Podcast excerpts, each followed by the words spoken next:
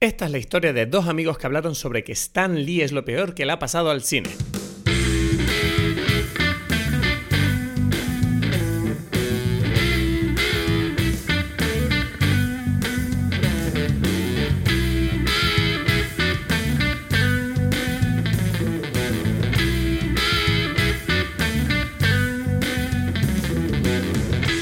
Hola a todos, bienvenidos a Dime Pelis. Mi nombre es Cristos Gacielo, aquí desde Tenerife estoy con... Edgar Aponte desde Berlín. Magnífico, Edgar, ahí esa rapidez contestando, qué bonito. Rápido, rápido. Ay, bueno, ¿cómo estás? Hoy vamos a hablar de Many Saints of Newark, la película dirigida por Alan Taylor, una precuela. A Sopranos Story, ¿no? A Sopranos Story, una precuela de la serie famosa de Los Sopranos de HBO. Y bueno, esta película tú y yo la estabamos esperando, ¿no, Edgar? Tú estabas emocionadito con esto.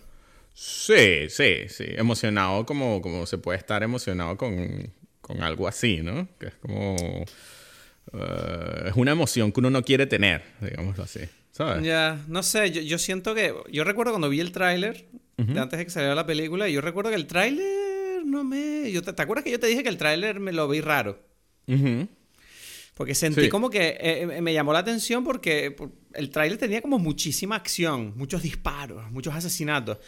Y luego viendo la película, yo no tuve la sensación de que hubiera mucha acción en la película. No sé, no sé. Yo, yo voy a opinar aquí, antes de que hablemos, estamos hablando del tráiler, de algo que dijo David Chase en una, en una, entrevista que le hicieron, que fue muy gracioso porque, sí, bueno, la gente está viendo el tráiler y cosas así, ¿no? Y él decía, y que bueno, yo me pregunto si, si Alfred, Alfred Hitchcock, no sé, le hablaba sobre el tráiler de sus películas.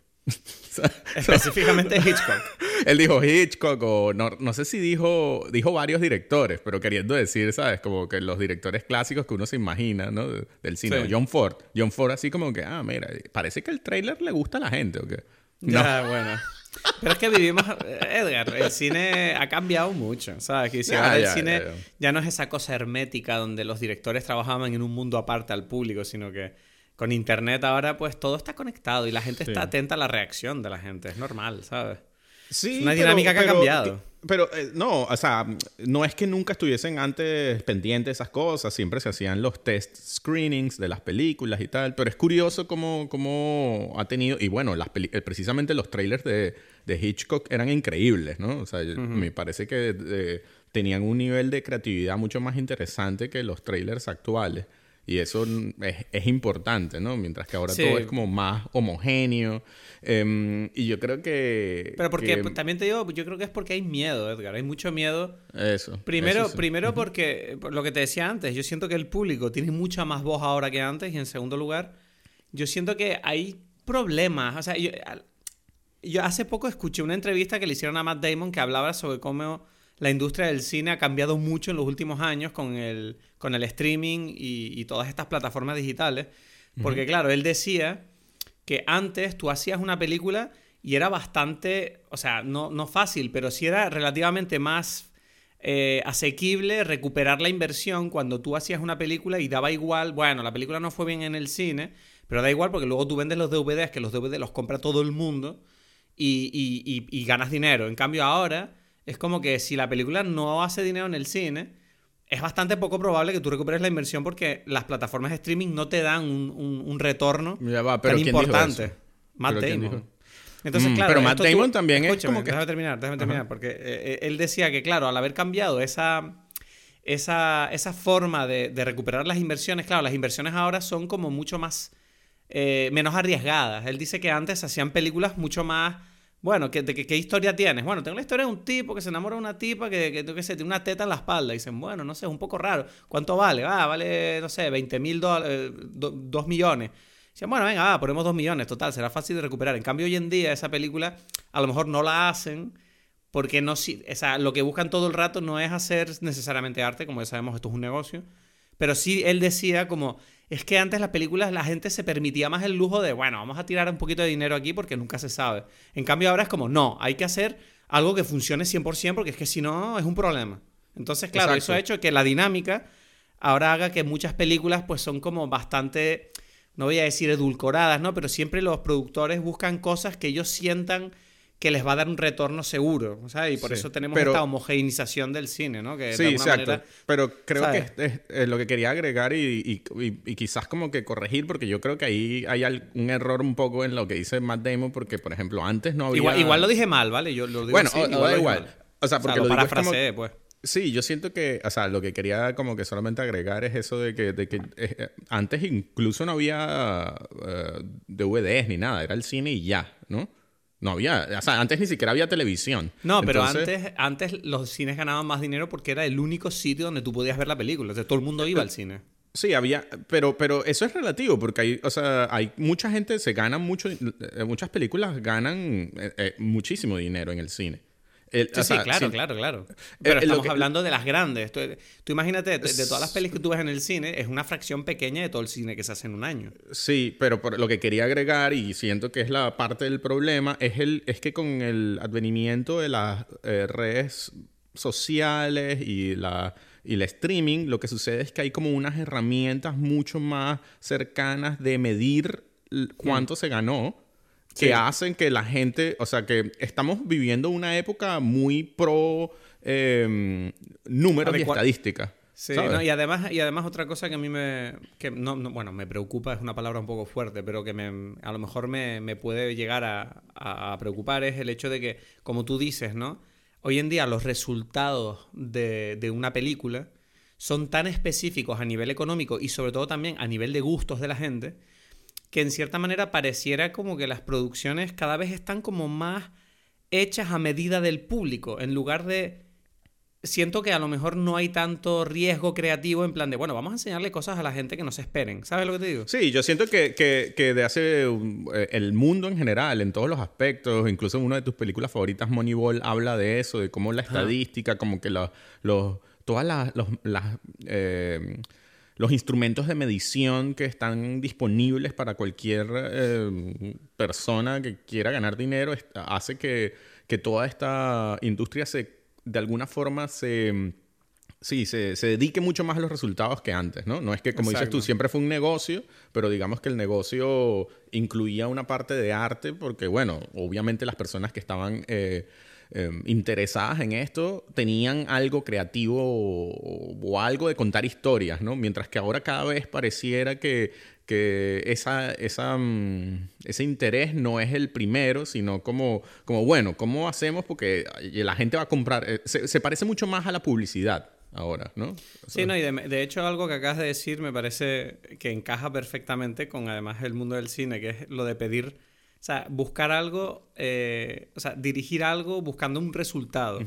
Porque yo me estoy leyendo el libro de dirigir actores que tú tienes en casa. Ah, sí, el de Judith Weston, ¿no? Y, e- exacto. y, y- y me lo estaba leyendo y en ese libro te explican que a la hora de dirigir un actor, lo peor que puedes hacer es dirigir exigiendo resultados, sino No. que tú tienes que explicar, o sea, tienes que dar herramientas con las que el actor juegue para darte un resultado que él sienta que es auténtico. Claro, claro, claro. Y que tú tienes que saber valorarlo. No, no sé decir, no, es que yo quiero que tú hagas esto. Entonces, claro, yo creo que eh, me bueno, es una tontería lo que acabo de decir, pero me refiero que me parece un paralelismo interesante en el sentido de que parece que en producción esté pasando un poco lo mismo, ¿no? Que en vez de pedirles a la gente, a los guionistas y a los directores que hagan cosas como, mira, digan lo que tienen dentro, pues pareciera que es como, bueno, mm, ganen un 100 millones de dólares. Y si Exacto. esta película ganó 100 millones, hagan, hagan algo parecido a eso y punto. Exacto, exacto, exacto. Entonces, bueno, entonces volviendo a Many Saints, entonces tú sientes que esta película de alguna manera tiene algo que ver con todo este tema que hemos hablado. Bueno, siento que el trailer, que es lo que estamos hablando, eh, no sé si es muy interesante, ¿no? Es como... em, y es una película que ob- obviamente no necesita, es lo clásico en este sentido, no necesita ni trailer, ni publicidad, ni marketing, solamente, o sea, lo necesario para informar, porque ya la gente, Yeah. o sea, es decir, mira, es la película de Los Sopranos, no necesitas ver la, la serie, o sea, la, el trailer o los póster o nada para querer ver la película en realidad, ¿no? Esa es una pregunta, una película que se vende por sí misma. Ya. Bueno, se- no sé si se vende. Yo tengo esa duda. Yo no sé si esta película se vende por sí misma, teniendo en cuenta que Los Sopranos acabó hace bastante tiempo. Y la gente olvida con facilidad, a pesar de que Los Sopranos sigue siendo ese pilar de la televisión. Ya. eh, hay una parte de mí que siente que Los Sopranos ya no. Por, por lo menos para las nuevas. ¿Cómo se dice? Las nuevas audiencias. No siento que sea algo que esté muy presente. Entonces, es verdad que, que esta película haya salido ahora. A mí me parece interesante. Y antes de entrar en la película, a mí me gustaría preguntarte un poco, me gustaría que habláramos un poco de nuestra relación con la serie, porque obviamente nosotros tú y yo venimos de, tener una relación bastante fuerte, porque nos encanta Los Sopranos. Eh, de hecho, bueno, yo la he visto, no sé si la he visto dos o tres veces la serie entera. Creo que la he visto tres veces. Y recuerdo que, bueno, que fue una de las primeras, o sea, hay que decirlo aquí para el que no lo sepa, ¿no? O sea, yo, yo Los Sopranos es increíble no solo por lo buena que es la serie, sino también por lo que fue en el momento que salió. O sea, que si tú hoy en día la, la ves y obviamente sigue siendo una serie increíble, pero es aún más increíble cuando piensas en el, en el panorama audiovisual que existía en el momento que salió, que dices, wow, o sea, no existía nada parecido a esto cuando salió Los Sopranos. En cambio, hoy en día se da muy por sentado este tipo de series tan cinematográficas que cuentan historias tan profundas, con, no sé, con tantos riesgos creativos que algún episodio se sale del tono de la propia serie y te cuenta algo distinto, que es algo que yo creo que, por ejemplo, he notado que un gran sucesor de esa serie es Breaking Bad. Yo siento que Breaking Bad hace algo parecido a Los Sopranos, pero de una forma distinta, pero que bebe mucho de ese estilo, ¿no? Como este estilo que tiene, que, tiene que, de vez en cuando pues, se permite la licencia de, de, expandir la historia de maneras que no te esperas, ¿sabes? En vez de contarte una historia de mafiosos necesariamente mm, todo el rato igual, sino que de repente te lo cuentas desde un punto de vista original, a lo mejor. Ya, ya, ya. Eh, bueno, yo lo, que, digo es que, bueno, esto para si nos ponemos aquí a hablar de Los Sopranos, vamos a tardar un, un, un episodio completo de Dime Pelis, dos, tres o no sé, ya tenemos uno grabado, ¿no? También incluso. Yo noté eso, ¿eh? Es que tú estás medio enfadado con eso. No, no, no. Porque es verdad, para... es que es verdad que, a ver, para, para la que nos escucha, que sepan que eh, Edgar y yo nos propusimos eh, grabar una serie de episodios analizando las temporadas de Los Sopranos. ¿Qué pasa? Que grabamos la primera temporada y se quedó ahí y todavía no hemos grabado más. Yo le he dicho a Edgar, bueno, Edgar, se nos han liado las cosas, vamos a tenerlo ahí, no ese trabajo no está perdido, cuando lo terminemos, lo sacaremos. Igual lo sacamos, igual no. Obviamente ahora me la estoy jugando porque voy a provocar una reacción por parte de algunas personas seguramente. Eh, donde dirán, bueno, saquen esa mierda porque a mí me encantan los sopranos y quiero oírlo. Pero bueno. Exacto, exacto. Eh, nada, que nos encantan los sopranos. Entonces, bueno, yo estaba con muchas ganas de, que, de, querer ver esta película. Tú también, ¿no? Sí, claro, claro. Había que verlo. Claro. Eso, pero digo, no, no había mucho más que, hacer. Había que verle ya. Exacto, hay que verlo. Entonces, bueno, si te parece, le voy a, voy a introducir la película y, y, ya me, entras de lleno con tus primeras impresiones. Ok, dale, pues. Venga. Eh, Many Saints of Newark es eh, una película dirigida por Alan Taylor y trata de lo siguiente el joven Anthony Soprano creció en una de las épocas más tumultuosas de la historia de Newark, Nueva Jersey, New Jersey, Nueva Jersey, convirtiéndose en un hombre justo en el momento en el que los gángsteres rivales comienzan a levantarse y a desafiar a la todopoderosa familia criminal Dimeo. Atrapado en estos tiempos cambiantes está su tío al que idolatra, Dicky Moltisanti, cuya influencia sobre su sobrino ayudará a transformar al adolescente impresionable en el todopoderoso jefe de la familia Tony Soprano. Ok, creo que muy bien, creo. ¿no? Sí, este es una traducción de una sinopsis inglesa, la he hecho yo. Bueno, cuéntame, mm, así como de forma general, primeras impresiones de la película después de verla. Eh, primeras impresiones. Primeras impresiones es que necesitas tiempo. Necesitas tiempo para pensar qué es lo que está pasando aquí, ¿no? Porque hay muchas cosas. ¿No? Esa es mi primera impresión. bueno, ok. Yo, me, yo, yo la terminé de ver y estuve ahí como un rato, casi que no me hablen. Voy a ir al baño, ¿no? No sé. Tengo que... Sí, pero ¿por, qué? ¿Estabas enfadado? ¿Estabas triste? No, no, no, no. no eh... ¿Qué pasó ahí? No, no, no. No, me está, no estaba nada enfadado y, y, y tampoco triste, sino como... Estabas afectado. No, eh, decía, oye, es que esta película tiene demasiadas cosas aquí que no sé, o sea, no sé cómo por dónde empezar, ¿no? Como... Ya. Y, nada, y, pero sí puedo decir que, que, que, llegué a un buen sitio, ¿no? Llegué a un sitio donde me siento contento y me gusta eh, la película como, como lo que es, digámoslo así, y ya. Es como... Mm. Mm, si empezamos a hablar Los Sopranos, que hay que hablarlo y tal, empieza como la conversación a a tener más y a complicarse más. Pero creo que eso precisamente lo hace hasta más interesante toda la conversación, ¿no? Pero es que yo creo que, a ver, yo te voy a decir, mi primera impresión al acabar la película fue como, mm, O sea, yo te juro que me moría de ganas de que me, me encantara la película. Ujú. Y cuando acabó la película me quedé con la extraña sensación de que mm, esta historia... No sé hasta qué punto me interesó esta historia, ¿sabes? Como, y no sé hasta qué punto es valiosa. Ya. Porque, Porque, porque, claro, siento que en primer lugar lo, lo más flagrante de esta película es que siento que está demasiado conectada a la serie hasta el punto de que... O sea, yo creo que si no has visto la serie, esta película te parece rara, no la entiendes del todo. ¿Sabes? Como, pff, no sé, me parece que está contando un montón de cosas que no, no me interesan. Y, y- y- y no sé hasta qué punto... Que siento que la película cojea por eso, porque depende mucho de la serie para, para tener más significado del que realmente tiene por sí sola, ¿sabes? O sea, es que es un, ese es lo raro de la película, que es una película que es como una criatura única, ¿no? Es como es muy de fanservice, ¿no? Mm, No, o sea, sí, no, pero porque ahí viene lo que, o sea, por ejemplo, mi papá él- estaba hablando justo hoy eh, con él y me dijo que la vio y que le gustó muchísimo y tal y no sé qué, y él no, no sé cuánto ha visto él de Los Sopranos, ¿sabes? O sea, no, no puedes decir que es un fan, ¿sabes? Como que lo, la vio y sí, sabe cosas, pero él mismo, yo le pregunté, pero tú, tú la viste toda. Dice, "Mm, no lo sé, ¿sabes? Como Ya. que vi cosas. O sea, que no es una. O sea, que tu padre no es de los que está viendo la película y está diciendo, oh, mira, ese es Silvio. Oh, ese es no, Polly". bueno, él dijo, él dijo, Silvio es lo mejor de la película. o sea, como que sí que sabe, mí- sí sabe mí- quiénes son las personas, pero, pero lo que quiero decir, eh, como que un fan quizás es el tipo que anda como que diciendo como, como, ah, claro, es que en el capítulo este hablan de este tema o yo qué sé, cosas, ¿no? ¿Sabes? Él, por ejemplo... Mm. Es que es- es- eh, o sea, tiene demasiados Stan Lees esta película. Mm, o sea, pero es que bueno, eh, eh, ok, es que, mm, es Ah, que, es que empieza ah, toda la no cuestión, pero es que tiene, o sea, si no, es era la un única... chistito, no entró, no entró el chistito.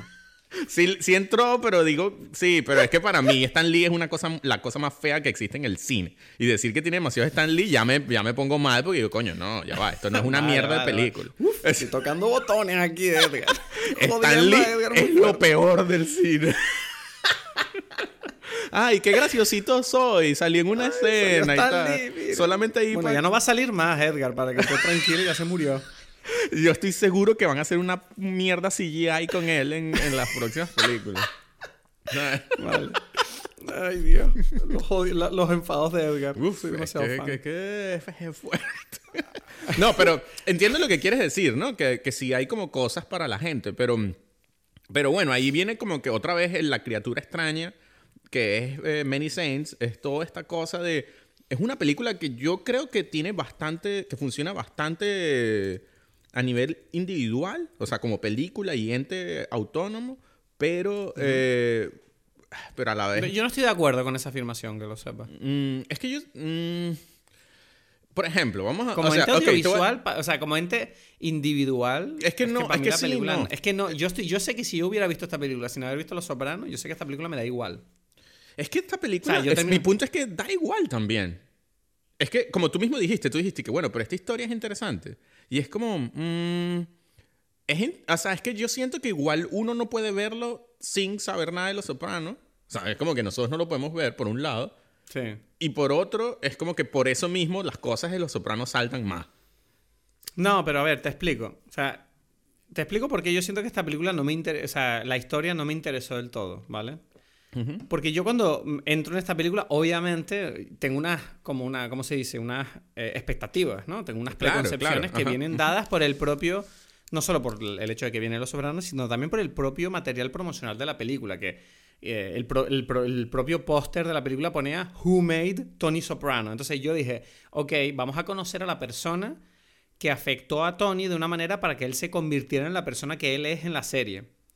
Y yo siento que, vale, es, es cierto que la película da unas pinceladas bastante, unos brochazos bastante grandes que te hacen como entender, ¿no? De dónde viene Tony y por qué él es como es en la serie. Pero aún así me quedé con... No sé, si yo sentí que el personaje de Tony, interpretado por el hijo de James Gandolfini, Michael Gandolfini, ¿no? Se llama. Eh, que por cierto lo hace muy bien, pero yo siento que a nivel de guion el personaje es que se pasa la película mm, paseando y haciendo tonterías con sus amigos y simplemente diciendo que quiere estar con su tío y pero no no él no interviene en la historia de ninguna manera ni le pasa nada que yo sienta que estoy viendo a crecer a Tony Soprano, Claro, no sé si me pero ahí viene el tema, o sea... Vale, tema. si quitas, o sea, pero, pero él no es el protagonista de la película.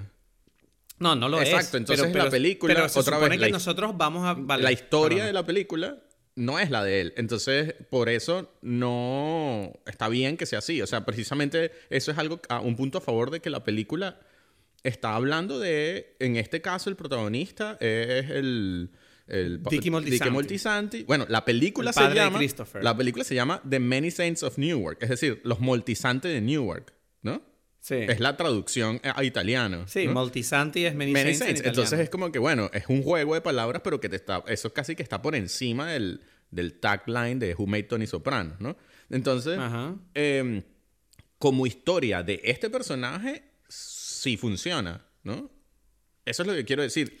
¿Qué pasa? Que el peso de, un- de- O sea, como que Tony Soprano roba demasiado. O sea, le quita como poder cuando él está allí, porque es como que, ah, ok, ajá, ¿qué pasa con Tony? O sea, nosotros estamos tan acostumbrados. Claro. No, y es que ade- además el hecho de que sea el hijo, que por cierto se parece demasiado. Exacto. O sea, es como el momento donde él se da la vuelta en la cabina telefónica le dice, What you say? Ya, Es que es como, wow, what the fuck, ¿sabes? Estás viendo a James Gandolfini ahí durante un segundo, ¿sabes? claro. Tú sabes que, Y- que, que, este, el, el- el hijo, bueno, él no había visto la, la serie. Eh, por- ¿En serio? Sí, por razones obvias, ¿no? Porque era como demasiado fuerte para él ver, a- o sea, bueno, era un niño, entonces no era una serie para él. Y cuando ya era, tenía más o menos la edad, el papá estaba muerto y él como que no iba a, a ir a ver a su papá muerto, ¿sabes? Es algo que él no tenía ningún interés por hacer. Y bueno, le dieron el papel y él dijo, bueno, tengo que verlo. Y fue como que algo que se propuso y bueno, es algo muy fuerte para él, obviamente, ¿no?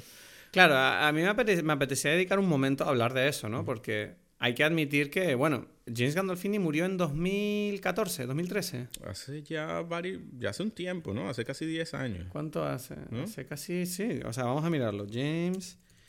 Dime pelis aquí siendo profesional, como siempre, sabiendo las cosas. Es que bueno, ese es por ahora. en Cuando 2013, tengamos ahí 2013. un- una producción, bueno, que cada uno tiene el suyo, uno en Tenerife y uno en Berlín, tendríamos dos. Exacto. Como que diciendo, no, a ver, eh, investiga, dime mientras. En el pinganillo, en el pinganillo te dicen la fecha. Exacto. Pero lo que te decía entonces, que murió en 2013, curiosamente murió en Roma, en Italia. Sí. Estaba en un viaje de familia.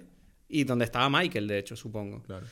Eh, entonces, claro, imagínate, este, este niño. Uy, perdón, le he dado el micro.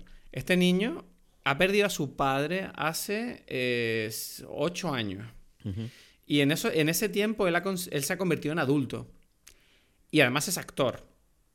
Y te dan un uno de tus primeros papeles fuertes es interpretar al mismo personaje que hizo famoso a tu padre. Ya. Yo no me quiero imaginar el. O sea, el. O sea, no sé. No, no sé hasta qué punto puede ser difícil o no, porque no me imagino estar en esa posición, pero joder, como intérprete, si ya actuar de por sí es una labor emocional bastante intensa, no me quiero imaginar este trabajo concreto para él, ¿no? Claro.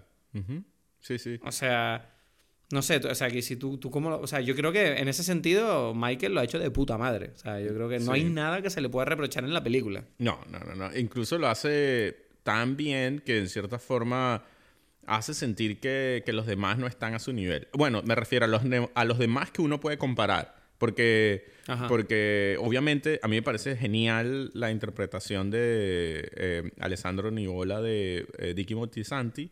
Me parece que Ajá. es espectacular su actuación. Pero claro, él es él. Él es un ente autónomo, igual que Ray Liotta, ¿no? O sea, me parece que las personas con las cuales tú no tienes algo con qué comparar están muy bien. O sea, y, y en realidad Ah. todos están bien, creo. Lo que pasa es que es eso, es como que una serie tiene un peso especial y ese, el peso que tiene Tony Soprano en el colectivo de la audiencia es demasiado fuerte, o sea, porque son demasiados años allí en su cabeza, ¿no?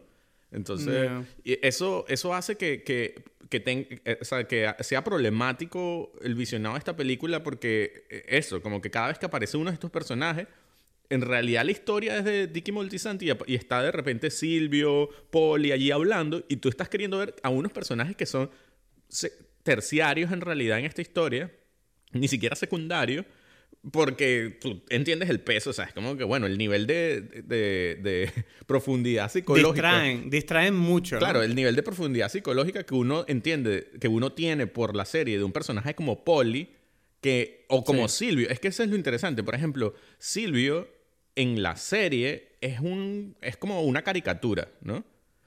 Entonces, pero, pero uno lo entiende porque, bueno, es una caricatura que uno ve día a día, ¿no? Entonces, claro, como que esta caricatura fuera del contexto de la serie, tú sientes que, bueno, pero este tipo es una caricatura y que, ya, pero... O sea, no es que lo está haciendo mal. Yo te, yo, te, yo te, lo dije, yo te lo dije, o sea, lo tengo apuntado aquí en mis notas como, ¿qué le pasa al actor de Silvio? O sea, como... porque, porque yo siento que él, o sea, él, a ver, obviamente él imita a Silvio muy bien, pero yo siento que no era necesario llevarlo hasta un punto tan exacto de parecido, ¿no? Que decir, Silvio claro, pero... es quien es cuando se hace mayor y cuando es joven me estás diciendo que era exactamente igual, se movía con los mismos gestos. Bueno, es un, poquito exagerado, me pareció a mí. Me pareció un poquito. Es que el problema, otra vez, el problema es que ese personaje es una caricatura. O sea, como Polly, son demasiado caricaturas en la serie también, pero el problema es esto de que. Y otra vez, y como acabamos de decir, Michael Gandolfini igualito. Pero claro, uno, uno le pone demasiado peso porque Tony Soprano es más profundo y nunca fue caricatura. ¿Sabes? Hmm. Entonces es como que, bueno, este tipo tiene los gestos y toda la cosa y es lo que es. Claro, los otros hacen lo mismo, pero, pero tienen papeles que son terciarios a lo máximo. Entonces, claro, ¿en qué momento se supone que uno entiende que porque este joven Silvio es así? No, no lo puedes entender, ¿sabes? Solamente lo... no, no, porque la película no lo da. O sea, es como que, bueno, ahí es donde la película, sí, hay como la sensación de que, ah, si fuese una miniserie, quizás, entonces fuese más interesante porque estos personajes, o sea, yo siento que toda persona que, que, que, pretende, o sea, que, que argumenta esa idea es porque quiere ver a estos personajes más. ¿Sabes? Yo quiero. Eh, es como. Porque la historia es como tal. También es una reacción natural, yo creo. Claro, claro, claro, claro. Mm. Porque la historia. Hay una parte de mí. Hay una parte de mí que, o sea, quiero decir, yo cuando vi la película, te digo, yo sentí, por ejemplo, que el final, o sea, la, forma en que está estructurada la película es extraña, porque yo, o sea, puede ser que, lo, que es lo que tú dices, yo vi la película un poquito confundido todo el rato porque no tenía claro que debía, que debiera centrarme tanto en Dicky Moltisanti y entender que este era su círculo, ¿no? Su, su viaje, porque yo siento que cuando llega al final de la película yo me quedé con ganas de más, como que sentí como, mierda, pero aquí quedaron cosas sin resolver. Claro. O sea, yo pensaba que el, tema, el tema de Harold, todo el tema del, negro este que se quiere montar su propia banda, ajá, ajá, que por cierto, ese en la serie no sé quién es. No, no es nadie. Eso yo siento que quizás es lo, lo, lo, peor de, de esta película es eso. Que es como, ok, este personaje, me construyes un personaje tan bueno, el personaje de Harold. Y que además es bueno, Y toda su historia es genial que además le da un peso a, en la ciudad de Newark, o sea, y en el cambio, que a nivel histórico americano y de Nueva Jersey y tal, probablemente tiene demasiado sentido, pero a nivel narrativo, ficción soprano, tú dices, pero ya va, ¿y estos negros dónde están en, Los Sopranos? Porque no aparecen. No, no, y, porque da la impresión además que la película te está diciendo como que ellos son la semilla de algo que luego creció porque eh, eh, le pararon los pies a Dicky y entonces pasó algo. Pero es como, no, no, o sea, no sé, yo, yo me quedé, yo pensé cuando pasa el final, bueno, lo vamos a decir, spoilers como siempre, cuando muere Dicky, yo pensé como, wow, ahora va, a haber una ahora va a empezar un problema, porque encima descubrimos que Junior fue el que mató a Dicky. eso sí, eso, eso es lo más, lo, eh, eso yo creo que es la intrusión más grande de la película en la serie, ¿no?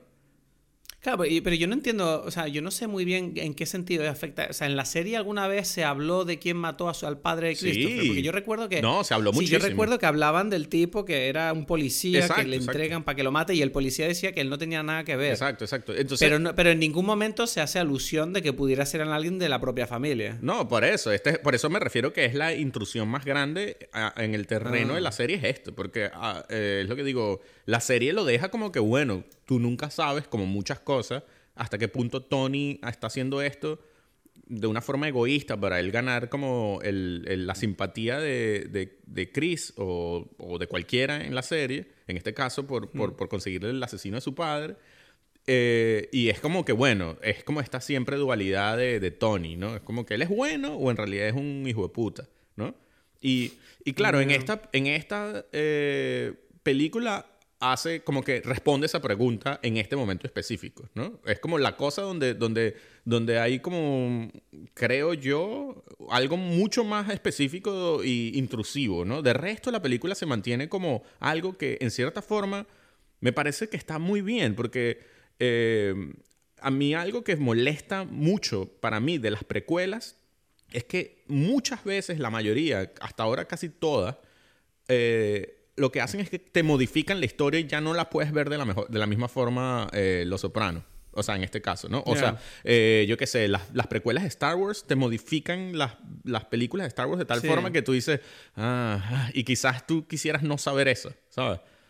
Ya, pero yo siento que el hecho de descubrir que Junior mató a Dickie, para, para mí, para pensar, es como, para empezar, yo siento que no me aporta nada en el sentido de que, primero, yo no me acordaba bien de ese tema, del quién mató a Dicky Moltisante. Y en segundo lugar, si no has visto la serie, tampoco te importa tanto, porque yo siento que en la propia película tampoco está tan en la bien propia explicado película, este conflicto. En la propia película me parece súper interesante. ¿Ah, sí? Sí, y precisamente le da como un papel... O sea, pero tú, tú, tú ves, o sea, tú ves que la, o sea, porque él dice que es su hermano al principio de la película, ¿te acuerdas? Que Junior le dice, yo soy, considérame tu hermano, Dicky, Claro. para lo que tú necesites. Por eso. Y de repente es como que durante la película él se resbala, el otro se ríe y dice, bueno, pues te mato. No, pero como, no es solamente eso. A mí me parece que, que la película no es para nada. O sea, eh, hay como una cosa muy interesante que quizás sí está otra vez eh, tomando de, de la fuerza que tiene Los Sopranos, que es el personaje, es a su vez la creación de Junior, ¿no? O sea, obviamente es, la creación de muchos de estos personajes. Y es, para mí me parece curioso y es como una de las cosas que quizás me gustó más de la película, es esta cosa de, ok, Junior, tú lo estás viendo allí y él es como un tipo fuerte, un tipo que tú dices, bueno, está ahí A mí al- me sorprendió lo alto que es en la película. a la par, a, O sea, en la a la par con, en la con serie- el hermano, con Johnny, el papá Sí, de pero- Tony, ¿no? En, el, se- en la serie Junior era tan alto.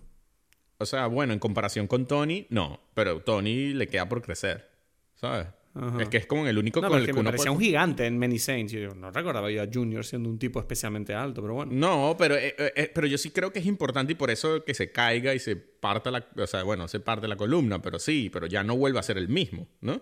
O sea, porque... Ujú, o sea, y otra vez esta, esta cosa, esta caída es algo que, que es mucho más simbólico que la cosa, ¿no? Y ah, como todas las, las cosas que hace David Chase, ¿no? Es decir, este tipo, durante toda la película está esta cosa de que ¿quién es él? O sea, porque él es como el hermano mayor de Johnny, debería ser el jefe, pero no es nadie. Y tú lo notas que hay muchos momentos en la película donde él, donde la gente le está pidiendo a él como dirección y él obviamente no lo hace porque tiene miedo, porque no es capaz, ¿no? Es un tipo que no es capaz de ser jefe. Y, y, o sea, ahorita no recuerdo específicamente, pero sí pasa en la película que, que tú notas como, ah, y este tipo está, y está fallando, ¿sabes? Sí, le, ¿No? le cuesta siempre conseguir el respeto de la gente. Exacto, exacto, exacto. Y, y, y digamos que ese momento ya es el momento crucial de, o sea, prefiero la cuando se resbala a nivel narrativo histórico de, de esto, ¿sabes? No es que sea muy importante en general, pero es que hace como que, mira, este tipo no tiene el, como dicen en, los en, en, en, inglés, lo de doesn't have the spine, ¿no? Es como que Sí. se rompe el spine, ¿sabes? Porque es como que, mira, tú Claro. no, ya, o sea, no lo vas a hacer jamás. Este niño aquí va a ser tu jefe, ¿sabes? Es como que Ya, eso representa ser, toda esta sí. historia que tú vas a ver después en la serie de cómo, uf, o sea, este tipo tiene una molestia perenne de que, pero yo soy quién, o sea, todo el mundo me toma, nadie me toma en serio a mí, ¿sabes? Mm, No sé. Y, pero- y- y- y otra cosa. O sea, John Bernthal, que hace de Johnny Soprano, el padre de Tony. No sé, yo siento como... me- ese personaje a mí me, me, me dio como... Digo, ¿qué pasa con este personaje que es como que no, no hacen... O sea, no apartan nada en la película. O sea, no... No pasa nada con él especialmente in- interesante. No sé si me explico. Claro, claro, porque... Y me dio, y me dio, la, me dio la impresión como que, vale, no sé si la película me está intentando decir como que el padre de Tony nunca fue como una figura importante para Tony Exacto. y el que sí fue importante fue el tío. Exacto, ¿sabes? exacto, exacto. Sí, es eso, ¿no? O sea, el papá tiene como una mm, importancia allí simplemente como de relación, ¿no? De que es el que los Bueno, el momento, el momento que le dispara a través del pelo a la a Livia. Ese momento nos morimos de risa, Bolina y yo, tío. O sea, es horrible, obviamente. Que conste que no somos nosotros, no estamos a favor de que se trata a las mujeres así, ¿no? pero... Es un momento muy soprano. Claro, claro. Pero ahí, ahí es donde tú dices, wow, mira en qué familia creció Tony. Exacto, ¿sabes? exacto. Este es el padre. Pero yo creo que esa ¿sabes? historia alguien la cuenta en Los Sopranos. Me suena mucho. ¿Ah, sí? Sí, yo creo que sí. ¿Sabes?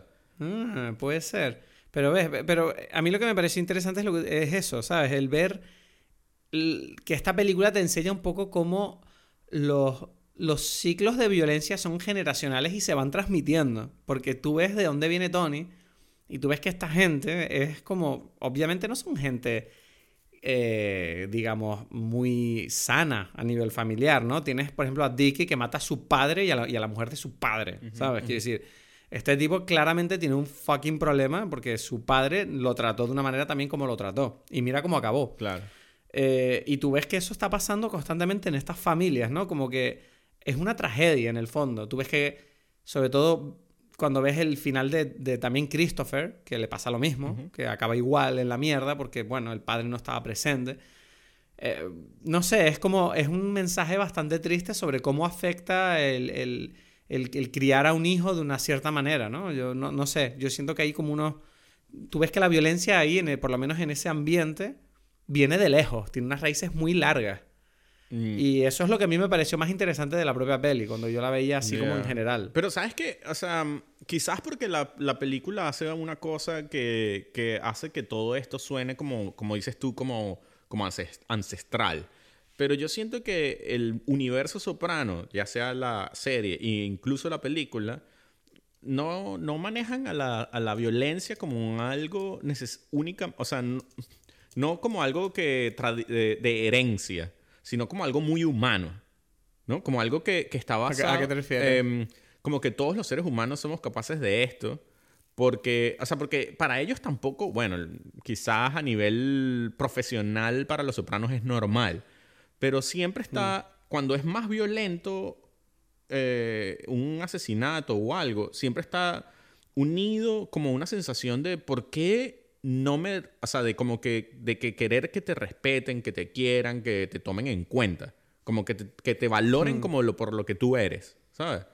Hmm. Es siempre, en, en, en todos, en- prácticamente en todas las cosas, hay como esta cosa, siempre un resentimiento de que, pero ¿por qué yo soy el estúpido y tú eres el, el inteligente? Siempre hay una cosa donde hay como una especie de... mm, Hay una discusión en todos los personajes o una idea constante en los personajes de Los Sopranos que, que está relacionada con el respeto que, que le puede tener, o sea, porque la gente no lo respeta, que puede ser traducido a, o, o porque no lo quieren, o porque no, ¿sabes? Porque no lo toman en cuenta. Y, y, y claro, ¿qué pasa? Yo siento que hay una diferencia fundamental que es la que creo que está en la base de la, del problema, que no es un problema, pero esta diferencia entre el Many Saints y, y Los Sopranos, ¿no? Que es Hmm. Eh, Los Sopranos era una serie que estaba. eh, em, que contaba una historia contemporánea, de la actualidad. Entonces, estos personajes de la familia son personajes que están totalmente acorde a su entorno que uno como espectador entiende perfectamente, ¿no? Es como que... Y, y- y bueno, y están representados en el primer capítulo ya que lo dice Tony Sopranos y que mira, yo aparezco aquí en esta historia cuando ya se acabó todo esto, ¿sabes? Cuando ya no hay una mafia de verdad, cuando somos todos como unos, no sé, como una gente queriendo seguir los ejemplos de una generación dorada que hizo las cosas como que bien, ¿no? Sí. Y eso es como una de las cosas más importantes de la serie. Entonces, la película no tiene esa energía para nada porque la película está contándote una historia ya de un momento distinto, una, o sea, es como, ok, esta gente vivía distinto. Y eh, Dicky Moltisanti es como un mafia, eh, un tipo de la mafia en todos los sentidos, como uno se lo imagina a nivel de leyenda, ¿no? Sí, un tipo con clase, Exacto, con exacto. poder. Con, sí. con- eh, eh, me parece, y eso es algo súper importante de esta película, ¿no? Que es como que este tipo es todo, es como eh, es con sexy, es como un hombre así, ¿no? Como un... Sí, no, no es como Tony, que Tony siempre viste, bueno, no, no, no viste de traje siempre, ni es un tipo comodón y más, más adaptable, ¿no? Como Exacto, más es como- pragmático. Es como un, como un tío ahí como cariñoso, ¿sabes? Digo, Pero, pero, pero ¿No? una cosa te quería decir. Bueno, perdona, ¿terminaste lo que ibas a decir? no, no, eso sí, más o menos. Mientras que eso, que Dicky es como un personaje de leyenda, ¿no? Claro. O sea, a mí hay una cosa que sí me llamó la atención y es la manera en que muere Dicky. Que para mí, en cierta manera. te- a ver, aquí vamos a entrar en territorio a lo mejor un, foqui- un poco polémico, pero yo siento que es la misma manera en que muere Tony. Sí, bueno, hay, hay unas conexiones ahí importantes con el final Eh, de la yo serie. siento que ahí hay una. Ahí siento que David Chase está diciendo, como, mira, esto es lo que pasó. ¿Sabes? Porque todos est- estos dos personajes están tan conectados que acabaron de la misma forma. Ya, o sea, pero bueno, pero sí y no, otra vez, eh, bueno, es que eso, el tema del final de Los Sopranos, yo siento que no lo deberíamos tocar completamente ahorita, pero, o sea, porque yo hay que reservarlo para el gran... Uf, yo es que, bueno, Pero- uf, el pero- final de los sopranos es increíble. Exacto. Solo quiero decir eso. Pero sí es importante aquí porque, porque incluso, bueno, eh, eh, Tony tiene una cita con Dicky Moltisanti al día siguiente en la cafetería donde se encuentra la- el final de Los Sopranos. What? Harold's era. Es verdad, no me había dado cuenta que era la misma cafetería. Claro, y él está, es tan así que él está como sentado y, o sea, a ti no te dio, a mí me dio como unos escalofríos cuando él está ahí esperando a Dicky, se oye que se abre la puerta y se escucha la campanita. What the fuck, no me di cuenta de eso. Sí, ¿Ves? que me, me- no me acordaba de la serie, tío. No, pero yo no, es que yo no, me, yo no lo sabía tampoco, yo no sabía que era el sitio hasta que escuché la campanita. La campanita fue la que me, me hizo como que no puede ser, es la misma campana, ¿sabes? Claro, claro, claro. Sí, sí, no, yo no. Admito que no me di cuenta. Pero, pero sí que. Sí que lo veo ahora que lo dices. Exacto, y- Joder. Y claro, bueno, esa- más claro todavía, entonces, lo que acabo de decir. Exacto. Entonces esa campanita hace como un hace una reverberación que hace que, el, que ese final tenga duela, ¿no? O sea, como Pero tú sientes que. Tú sientes que Dicky le dice a Tony. O sea, porque. eh, Supuestamente esta película, yo siento que la película me está diciendo como que Dicky le enseñó a Tony a ser un gángster. Pero yo no tengo esa No. impresión cuando veo la película, No, no. porque lo único que hace Dicky es decirle, pórtate bien. Sí, no, no, no es Dicky. No, para nada. No. No. O sea, yo creo que la película no está diciendo eso porque incluso todo el gran peso moral que tiene la película está basado en la idea de que él no quiere hablar con Tony. O sea, me refiero en el momento en que, en que el personaje este de Ray Liotta, que... Del hermano de su bueno, padre. ajá, ¿no? que esto es otra conversación, pero déjame terminar aquí, pero eso es que este personaje en la cárcel le dice, mira, si tú quieres hacer algo bueno, no hables más con Tony, ¿no? Y él lo, Sí. lo hace. Él lo quiere hacer. Él- Claro, Entonces eso te, te, te, te- te muestra a ti, ok, este tipo en realidad sí tiene muy claro que está haciendo algo mal y haciendo algo bien y tiene demasiado claro eso, ¿no? Entonces, e- ese peso es un peso que, que de alguna forma eh, se mantiene en la serie, ¿no? Esta idea, esta, esta cosa de, bueno, que es hacer las cosas bien y que no, cuando tú estás allí, como dijiste tú. Bueno, tú ves que Tony hace eso con su hijo también. Él, él intenta que el hijo no esté metido Claro, en el claro. problema. bueno, lo bueno, lo que ayuda a Tony es que, ¿cómo se llama? Eh, eh, ¿Cómo se llama? Eh, ahora se me llama el, el hijo. Ah, AJ. Que AJ eh, es un incapaz, entonces da igual. O sea, como que Tony Eh. casi que podría meterlo, total, eh, no sabe nada. O sea, es como que, bueno, mejor que no lo mete porque se va a morir como un imbécil y ya. Pero, pero, pero digamos que en, en esto es importante esta energía. Ahora, ¿Qué te, ajá, ¿qué te parece este, el, eh, lo de Rey Liotta, ¿no? Rey Liotta, me encanta también la actuación. Rey Liotta. Y esta sorpresa increíble. allí de Pero, este pero me personaje. sorprende, me sorprende el tema de, de. Wow, o sea. Está mayor Ray Liotta, ¿eh? O, será el papel, no sé. No, no, pero uf, me, me sorprendió, dije. Dije, cojones, el cabrón es verdad. Porque claro, yo pienso en Ray Liotta, siempre pienso en el Ray Liotta de. de. Ay, coño, ¿cómo se llama en inglés? Uno de los nuestros. The Goodfellas. Godfellas, ese. Entonces, Bueno. claro, lo vi ahora y dije, wow, el cabrón está mayor. Bueno, pero tú sabes, tú sabes que hay una historia muy buena que es como, bueno, ya hay como muchos spoilers aquí, ya lo sabemos y tal, hay que repetirlo. Que sabes en la escena donde, bueno, Dicky Moltisanti lo mata. Bueno, ya lo habías dicho, que él mata a su padre, ¿no? Y Sí. eh, en esa escena, en la grabación, ellos no ensayaron mucho esa, esa pelea porque dijeron, no, queremos mantenerla como real, ¿sabes? Queremos man- Ajá. Entonces, como... eh, O sea, lo reventó contra el volante sin avisarlo. no, o sea, sí sabían. O sea, obviamente sabían lo que iba a pasar. pe- pero, pero digamos que no, no hubo como mucho ensayo de qué era ni, ni de coreografía, ¿sabes? Era como que, bueno, vamos a Ajá. golpearnos aquí, ¿sabes? O sea, más o menos eh, en este juego. Y este Alessandro Nivola le dio un puñetazo como que en la mandíbula, a, o sea, lo- lo- sin querer, pues, lo noqueó. Y nada, tuvieron que terminar como que mierda, ya va, cortaron y tal, y que bueno, pero ya tenemos suficiente, etcétera, etcétera. Cortaron y él como que se sintió demasiado mal, se fue a su casa y estuvo el fin de semana ahí como que, uff, qué mal es. ¿Quién? Níbola. Níbola, ¿no? Como que la pasé demasiado Ajá. mal de que uh, le pegué demasiado duro ahí a Rey Liotta, ¿no?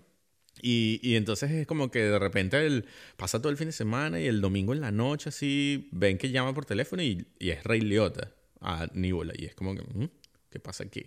Lo llama y está Rey Liotta así como que, uh, hey, Alessandro y tal. Bueno, fui al médico, pf, tengo la mandíbula fracturada, entonces tengo que, que hablar porque hay que retrasar el- el, la grabación y este tipo y que no, pero ¿cómo? Sí, o sea, eh, terrible y es como que no.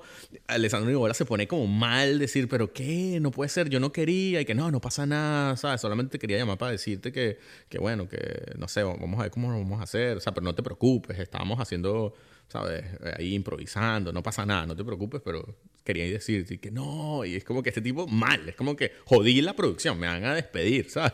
Y de repente se escucha a Ray Liotta como, ¡ah! Eres un idiota, te caíste, ¿sabes? Como que lo estaba jod- Le estaba jodiendo. Sí, Hijo de lo jodí. Qué hijo de puta.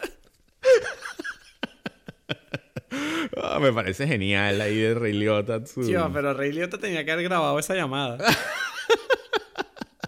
Sí, Pero bueno, pero ¿qué te parece la sorpresa de que tú sientes que muere y de repente aparece, eh, bueno, siguiendo la cuestión como el hermano? Claro, bueno, no sé, es que yo tampoco sabía quién eran estos tipos. Hollywood, Hollywood Multisante y tal y cual. Pero no... no- entiendo, o sea, ¿qué quieres decir? O sea, te refieres a. Ah, mierda, es Rey Liotta de nuevo y es el hermano gemelo. Ya, pero no te diste cuenta viendo la película, ¿o qué? No, sí, me- ay, a ver, no me estás entendiendo. Te estoy diciendo que sí, que, que dije, ah, vale, guay, mira, tiene un hermano gemelo otra vez. Pero no sé, o sea, ajá. fue como sin más. No, no sé, no. yo- es que yo sentía como que, bueno, no sé quiénes son esta gente, vamos a ver qué tal. Es verdad que el personaje de. Pero, ok, pero, mm, o sea, bueno, en primer mo- momento hace como un shock porque, porque es como, ah, mierda, o sea, porque normalmente no pasa eso, ¿sabes? Ya. De, de, de que, o sea, en ninguna película hacen ese juego porque es un juego que en cierta forma molesta a la audiencia porque Sí, hace es un como- poco barato porque sientes como, mira, obvio que es la misma Te- persona. Exacto, te está atrapa te está mostrando que esto es una película, ¿sabes? Claro. Que es lo que nadie quiere en el mundo del cine, entonces Claro. nunca pasa, excepto en Los Sopranos que ya había pasado, ¿no? Ah, sí, es como un ¿qui- guiñito. quién lo había claro, hecho el, el tipo este que matan, ay Dios, que el hermano gemelo después aparece. Y, y que el hermano gemelo está molesto porque habían matado a su hermano y quiere matar a Tony, anda borracho. Hay como una Es escena verdad, famosa es verdad, me acuerdo, me acuerdo. Sí, sí, sí. que... Ya, ya, ya. Es la misma cosa, ¿sabes? Ah, es Entonces verdad. como que a David Chase le gusta hacer ese juego, ¿sabes? Eh, y esto es, esto es como este juego, pero para mí tiene un grado más de genialidad, ¿Mm? que es que, que eh, para ti está claro que existe ese hermano. ¿Cómo que sí está claro que existe? Para Ah, ti, ¿tú crees que el tipo en- está yendo a ver a nadie o qué? Algo así, que es como que su culpa. Hay una escena donde él está ahí hablando y de repente no aparece nadie enfrente. En la Hmm. película. Es verdad, a ver, es verdad que cuando tú piensas en las conversaciones que tienen, Ajá. dices, son raras porque, claro, él, el tipo es como un reflejo del mismo, ¿no? Como que todo el rato le está diciendo como, mira, yo estoy aquí porque soy un asesino. Y todo el rato le está diciendo como... Y, él, y de hecho, Níbola, el personaje de Dicky, le intenta justificar como diciendo, no, pero bueno, te jodieron y tal. Y, no, no me jodió nadie. Yo maté a un puto tipo que era un mafioso y de mi propia familia. Yo me merezco estar aquí. Claro, claro. Además, a mí me encanta que, que es el único personaje que no le cree las cosas y que, um, curioso que tu papá se murió, ¿no? Sí, O sea, como ¿no? que... Mucha y es como que- en tu vida, dice. Exacto.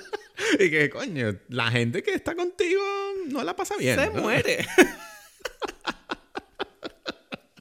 y, y, tú sientes que es interesante porque a nivel de, de historia no, no está queriendo decir algo así como que yo sé que es mentira, ¿sabes? Como que no está queriendo avanzar esto, sino como que simplemente diciéndole a él como que inconscientemente, ¿no? De, eh, mira, ¿sabes? No hace falta mentir, ¿sabes? Algo así, ¿no? Pero ah, hay, hay, una pregunta sobre esta película que mucha gente ha comentado en los medios, que yo he visto por ahí por Twitter, que mucha gente lo decía.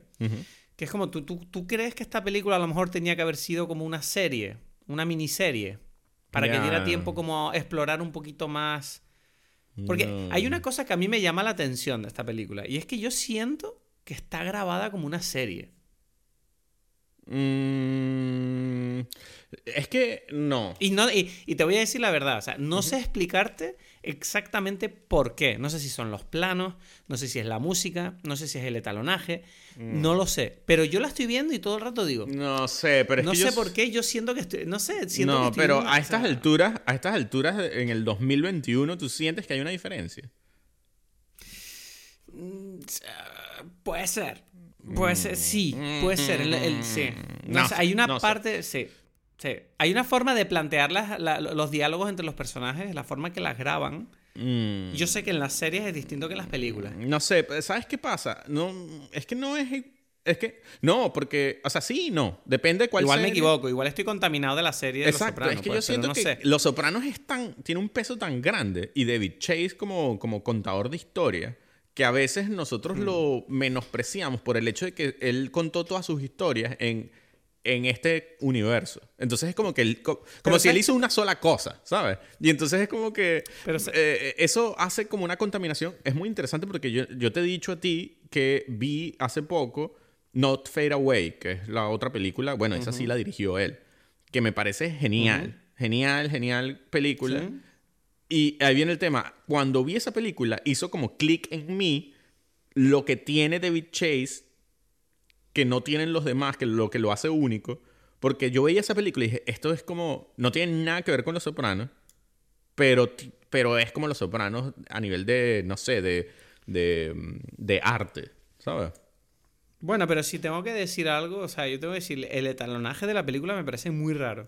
O sea, la escena en la playa de Dicky con, con la italiana esta está, no sé, yo decía que yo sentía como que en la película intentaron como darle un etalonaje medio retro para darle como esa diferencia con la serie y yo decía, pero es que esto no hace falta, grábalo bien y que se vea bien y ya, o sea, la ambientación hará el resto. Es que a mí a mí me encantó toda esa escena y tal porque es como que fue es una de las partes donde yo veo de alguna forma ese, ese matrimonio entre el, el mundo de David Chase, la forma en que él cuenta estas historias, eh, pero en un universo, en un, no en un universo, en un entorno totalmente distinto porque por primera vez es como clásico.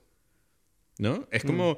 es lo que digo, como que mientras antes estaba contando una historia que era de unos personajes que te encuentras aquí, ¿sabes? Esta, ese mm. momento es de unos personajes que no son, son de otra época, son de otra, no, no, y que, y que dejan de ser como reales, ¿no?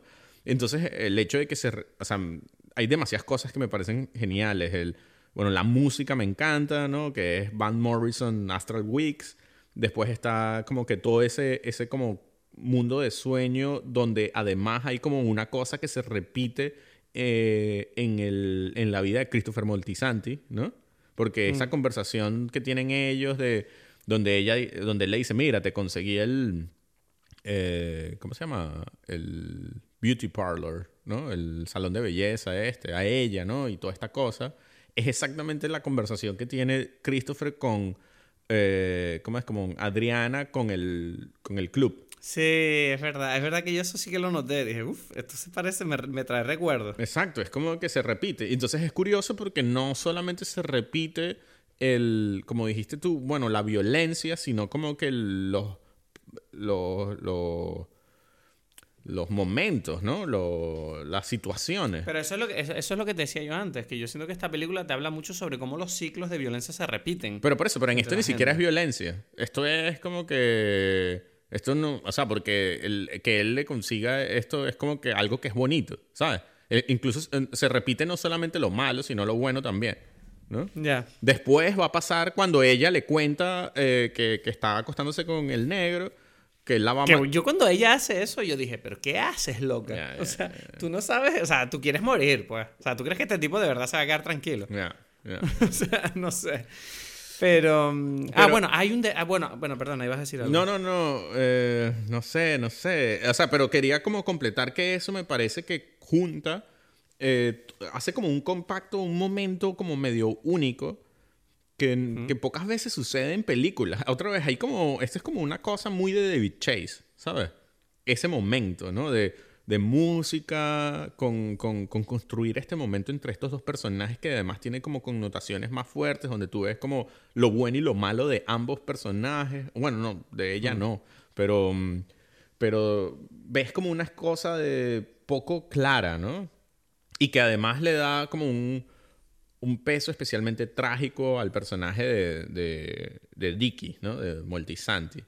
Que por cierto, déjame hacer porque creo que en algún momento tengo que decir cuál es mi, mi, tra- mi bebida de hoy, ¿no? Ah, es verdad, se nos olvidó Sí, decirlo sí, eso. sí, sí, sí. Eh, que bueno, que por eso digo que por cierto, porque tiene que ver con el nombre, con el nombre de la película, ¿no? Con el Moltisanti. Y, y bueno, o sea, es un, el cóctel es basado en el- un cóctel que se llama The Saint, ¿no? Y es un whisky bourbon. Bueno, yo lo hice con rye para cambiarlo y con eso en mi cabeza se llama Many Saints. Eso es, es, el, es un rye whisky Lillet Blanc, que es el, el vermú este francés, jugo de, de limón, de mm, grapefruit y mm, un sirop de jengibre. Entonces, bueno. magnífico, Bueno, magnífico. Ahí bien para que tú te... O sea, que tú estás ahí con tu borracherita ahí mientras que estamos hablando de esto. No, no, estoy aquí disfrutando los many saints que me, o sea, porque tiene, tienen que ser varios, no puede ser uno, es multisanti. ¿Qué te iba a decir? Hay, hay, hay un, hablando de Multisanti, hay un detalle de la película que a mí, sinceramente, este sí que no me convence, no me, me da igual lo que tú me cuentes, que es el tema de la narración de Christopher. Ajá, ajá, entiendo. Ok. Es un, es un detalle que me parece bastante... en- eh, para mí rompe, o sea, es una cosa que me molesta en cuanto a la ramificación que tiene con la serie original. Porque no, no me gusta nada esta noción de que Christopher, de alguna manera, sigue vivo en el paraíso. Y, sa- y- O en y el infierno. sabe. Bueno, en el infierno. Y sabe todo y te lo está contando. Y además. Que lo que más me molesta es que te hace spoiler de la serie si no has visto la serie, ¿sabes? Es como, ok, claramente esta película es para que la gente que ha visto la serie. Porque si tú no has visto nada, en plan, bueno, me Ah, No peli- pensado en eso. Ahora que lo... Coño, él te cuenta, él te cuenta, Tony me mata. Lo primero que hace en la película es decir, Tony me mata. Y es como, ok, perfecto, gracias. Acá, como, cual- como un tipo dice, bueno, vamos, vemos esta peli y luego te enseño la serie, vas a flipar. Bueno, ya te le destrozaste la serie a la, a la acompañante, ¿no? Es como, Mm. no sé. O sea, y además no aporta nada que él cuente esas cosas. O sea, no entiendo qué aporta la narración de Christopher. O sea, me parece como un fanservice de mierda eso. O sea, no, no, me, no me gustó nada. Porque además la narración de Christopher aparece como dos veces en la película. Sí, al principio, y al final. y luego como... No, y al final no, y en medio. Cuando hay el salto temporal. No, por eso, por al principio, al final y Gandolfini. medio. Exacto. sí. Ya, y es como, no sé qué aporta eso a la película. Digo, podían haberse ahorrado esa mierda, sinceramente.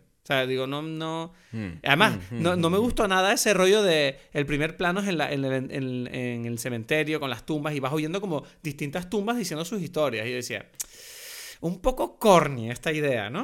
O sea, no sé, me pareció un poco, ah, un poco acertada y, y que no encaja con el tono del resto de la película.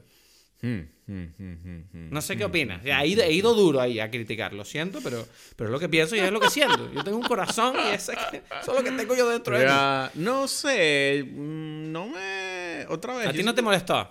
No, no. O sea, porque pasan dos cosas. Uno, el principio hace que te, te mete como en el ambiente, para mí, David Chase, más que el soprano. Y es en esta cosa donde hay como este resentimiento de las personas. Otra vez, yo siento que lo, lo que mueve todo el universo David Chase eh, sopraniano es ese resentimiento, esa, esa noción que tienen las personas de que ellos deberían tener, haber tenido algo mejor. ¿no? De, que, de que siempre la vida les está dando como menos de lo que se merecen. O sea, Ok.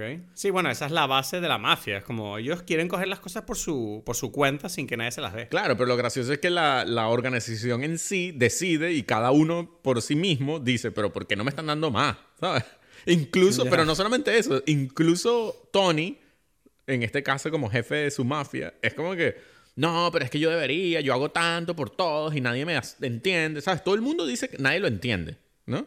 Ya. Es como que un mundo... no, sobre más que nadie lo entiende, creo como que nadie se lo agradece, ¿no? Todo lo que Claro, hace. por eso. Es como que un universo donde todos los personajes, todas las personas de este universo están, son malentendidos. O sea, me refiero Pero a mí, a, mí, a, mí me fascina mucho esa, mm, esa mentalidad de Tony de siempre buscar como el agradecimiento y sentir que la gente son todos unos de- desagradecidos. Por eso, yo pero- reconozco mucho a mi padre ahí. O sea, Pero- mi padre era muy así.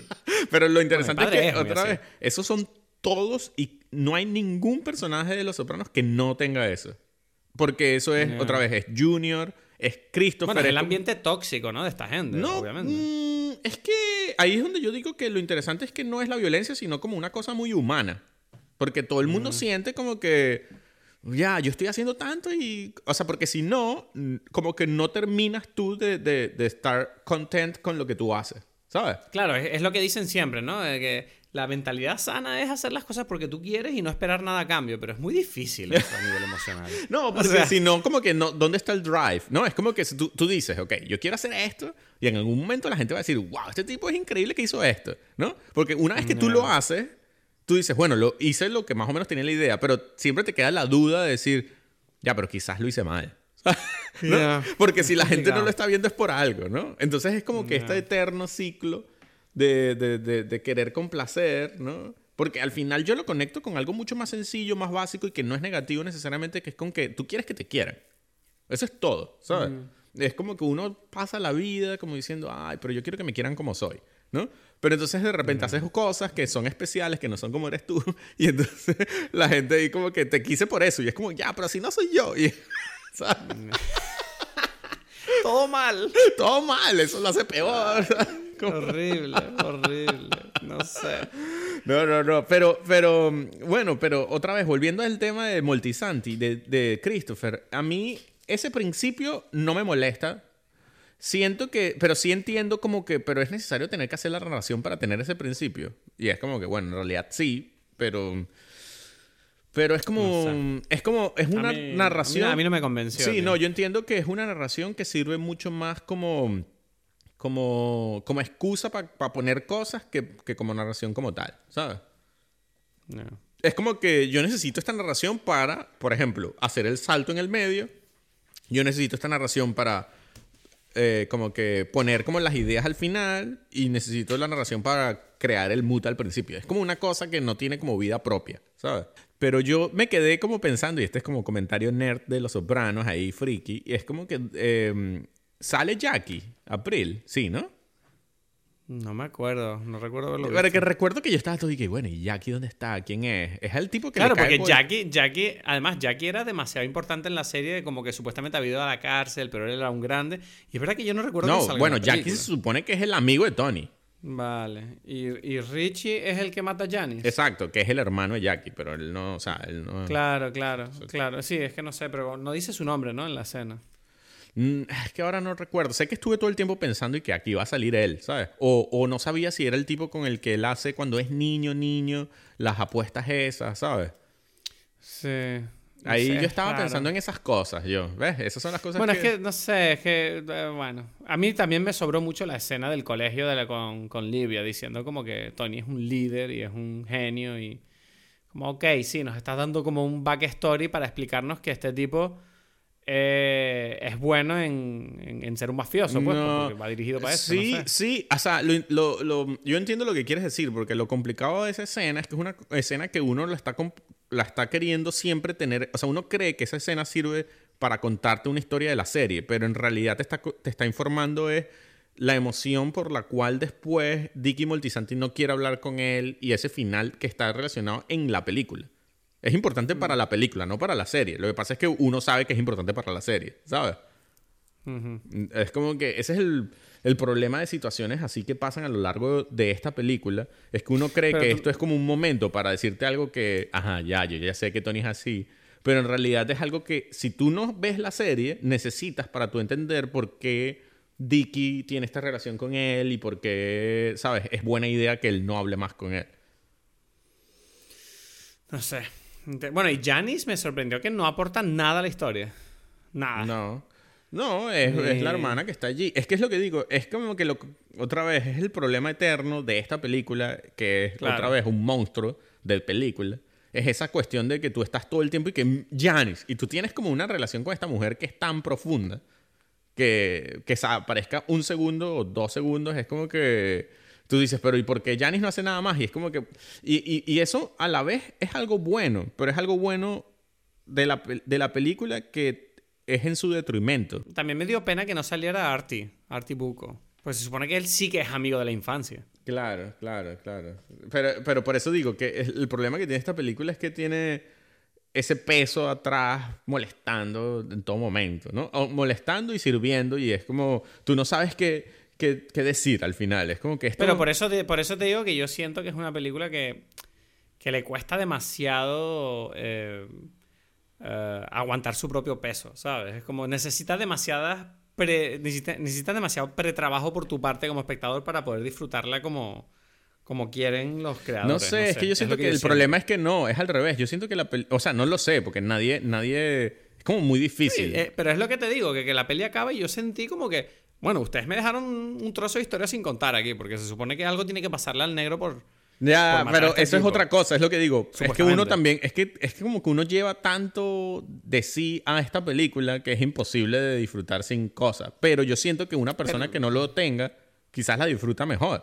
Ese es mi punto, ¿sabes? Yeah, no es como sé. que porque uno, uno dice, ajá, pero este negro, yo, porque uno está acostumbrado en Los Sopranos.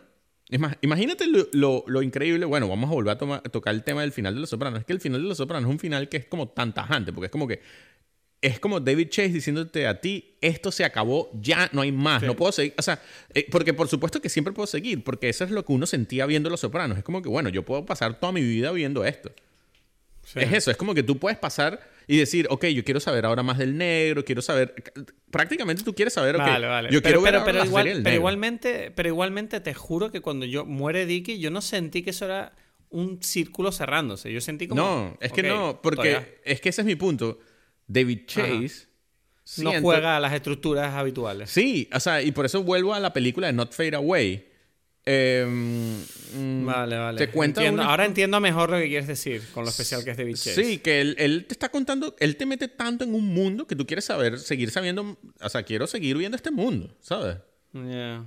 Y es como que, ya, ¿cómo hago para terminar? Para terminar. Y claro, en esta versión, esta película, lo que, lo que él hace es una especie de medio de trampa, pero que obviamente sirve en este contexto, que es como decir, ok, esta película que en principio no tenía nada que ver con Tony Soprano, ¿no? Porque eso es lo gracioso, que es como que tú estás viendo una cosa que no tiene, que en principio podía haber terminado de otra forma, pero él, él, creo que él sabía y que, ok, no voy a poder terminar esto porque la gente va a seguir como que, ok, sigue contando esta historia, ¿sabes? Uh -huh. Que es como que, ok, la única forma es que aquí yo ponga esta es, es a Tony y diga, aquí nace Tony, ¿no? Para, yeah. que, para que todos me digan, ah, aquí nació Tony, ¿sabes? Yeah. Bueno, también es verdad que el, la parte de, del final de, de Los Sopranos fue también un poco por parte de David Chase, tengo entendido, como un rollo de no le gusta, ¿sabes? Como que él no quería darle al público eh, ese cierre con Tony, porque ellos, él decía como que le daba un poco de rabia, ¿no? Ese, esa, esa relación de amor que la gente tenía con Tony eh, que decían como, bueno, eh, Tony es una persona horrible y, y, lo habéis querido todos estos años y ahora de repente todo el mundo me está pidiendo que lo mate y quieren verlo. Y es como, no, no te voy a dar eso, ¿sabes? No te lo mereces. O sea, si tú lo quisiste y lo aplaudiste, ¿por qué ahora te voy a dar yo el placer de... No, no te voy a dar eso. Yeah. Ya, se acabó la serie de esta manera y ya está. Es que Entonces, es verdad que es curioso, sí. Es algo que es complejo porque además es... Es como, como él dice y como todo el mundo sabe, que es como que, ok, ¿cómo terminarías tú Los Sopranos? Yeah. Y es como yeah. que, ya, ¿cómo terminas tú una escena de la vida? ¿Sabes? Porque lo maravilloso de esto, de Los Sopranos en específico, es como que era meterte allí a entender este universo. Entonces, eso tiene mm. fin, no necesariamente. ¿Sabes? Como que te, yeah. ponerle fin es ponerle como un, como eh, Sí, es como decirte, ya no te intereses por esto más. Exacto. Y es como, no, esto está allí, ¿sabes? Y siempre estará. Eso sigue ahí y puedes volver cuando quieras. Exacto, exacto, exacto. Sí, sí, sí. Bueno, yo me estoy quedando sin tiempo, vamos a ir cerrando si te parece. En definitiva, Many Saints of Newark, yo creo que es una película que no estamos totalmente de acuerdo tú y yo, ¿no? Sobre lo que nos ha No, parecido. no lo sé, no lo sé. Pero, pero me Es parece que- bien. es No, a ti te ha cosa- gustado más que a mí. Quizás, quizás eso. Pero, pero, pero porque, porque me parece que tiene de verdad como muchas cosas. Si uno quiere entender esto, ¿no? De decir, mira, esta es una serie que está hablando de Estados Unidos y entonces, claro, eh, me refiero a Los Sopranos. Esta película también está hablando de Estados Unidos, pero otro momento, está hablando de comparar como cada personaje cada momento, cómo es distinto. Y, y bueno, no sé, y, y sí, y qui- quisiera que hubiese más, ¿no? O sea, obvio, pero eso me pasa con películas que me encantan también, ¿no? Y bueno, Ya. tiene el peso de, serlo, de, de, de tener que ser comparado con Los Sopranos, eso es un problema, ¿sabes? Y para mí también lo es, porque muchas cosas digo, esto podría haber sido distinto, esto no pega con la serie, esto, yo qué sé, millones de cosas, ¿no? ¿Sabes? Y eso Bueno. pesa mucho, ¿no? Eso... Sí, sí, sí, sí. Yo creo que pesa para mal. Díganos en Instagram, los que nos estén escuchando, si la han visto, qué les ha parecido lo que hemos discutido y qué opinan ustedes de la película. Eh, y bueno, me gustaría cerrar el episodio de hoy, Edgar, con las recomendaciones. Yo no tengo recomendación, lo que tengo es una no recomendación. Ajá. ¿Cuál es tu- Eh, venga, eh, te, te voy a confesar que he caído y por fin he visto los tres primeros episodios de Squid Game. Uf, El yo te dije, te lo dije, te lo dije, Cristi. Pero es que eres un terco, tú, ¿sabes? Nada, a ver, a ver, no está mal, pero a mí no me gusta esta cosa. No, me da igual. O sea, es una cosa demasiado. De verdad. No, pero es que además sé que tengo un montón de amigos que les encanta. Y es como, bueno, No. bien, no, no, no juzgo. Yo no juzgo que a la gente le guste. No, cada quien disfruta lo que disfruta, exacto. Pero te digo una cosa: el motivo por el que no me gusta está muy claro para mí. Y es que es una película que tiene demasiadas ganas. O sea, película. Es una serie que tiene demasiadas ganas de que te hagas preguntas. Eh, y que tiene demasiadas ganas de que sientas como un aire de misterio. ¿sabes? Como que misterioso. ya lo estoy odiando ya. Es como, no me está contando nada. O sea, a ver, está contando algo, pero sí, no sé. Para mí, o sea, te digo, es una película que habla sobre. Escucha, escúchame, es una serie que habla sobre dinero y sobre problemas económicos. Yo siento que eso ya se hizo el año pasado con Parasite y lo hace mil veces mejor. Entonces, lo siento. O sea, esto me llega, me da igual. Me da Claro, igual. Eso claro. sí, eso sí. En carnavales vas a flipar con la cantidad de gente que va a ir disfrazada de esa mierda. Ya, ya, ya, ya, Va a ser un éxito. Uf, bueno, no. Yo sí tengo una recomendación. Ya dije una, bueno, voy a decir dos. Una es Not Fair Away, que es la película de David Chase del 2012. Ajá. Y que en cierta forma, si no lo saben, el que no lo sepa y da igual, pero es algo, un, un picantico ahí que uno le puede poner a la película, es que es casi que su vida. Es un- una autobiografía de, de David Chase. Y- Ok. Y, y genial, genial. O sea, es como que si, si te gusta el estilo de cosas que, que, que está, que sucede o la forma en que, sucede, que se cuentan las historias de Los Sopranos, entonces te va a gustar eso.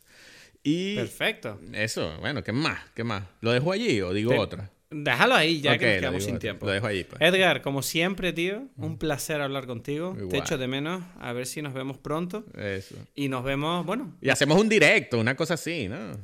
Ah, sí, sí, antes de irnos, que sepan que vamos a empezar a hacer directos de Instagram, Bueno. Edgar y yo. Digo Eh, algo. Probablemente cuando salga esto ya hemos hecho directo. Sí, bueno, pero lo digo aquí por si acaso alguien no nos sigue en Instagram, Ah, que nos entiendo, siga en. Instagram. Porque ahí es donde nosotros damos noticias en directo to- de lo que va a pasar. eh, en arroba dimepelis en Instagram. eh, y también haremos directos de Instagram para comentar cosas a lo mejor que no son. Eh, que, que no tratamos aquí en el podcast, como puede ser un tráiler, una novedad, una noticia, y la comentamos en directo y ustedes pueden, además, además de vernos, comentar en directo y hablar con nosotros si les apetece charlar. Así que Dale, pues. les esperamos en Instagram, si les apetece, síganos. Y eh, bueno, Edgar, pues tío, Bueno, Many Saints of Newark, Igual. mm, vamos, a, vamos a digerirla, vamos a digerirla. Hasta la próxima, pues. Hasta la semana que viene. Bueno, otro episodio, otra película. Muchísimas gracias por acompañarnos una vez más. Nos vemos la semana que viene para hablar de Titán, la ganadora de la Palma de Oro de Cannes de este año. Recuerda suscribirte y seguirnos en la plataforma que prefieras para vernos aquí la semana que viene en Dime Pelis.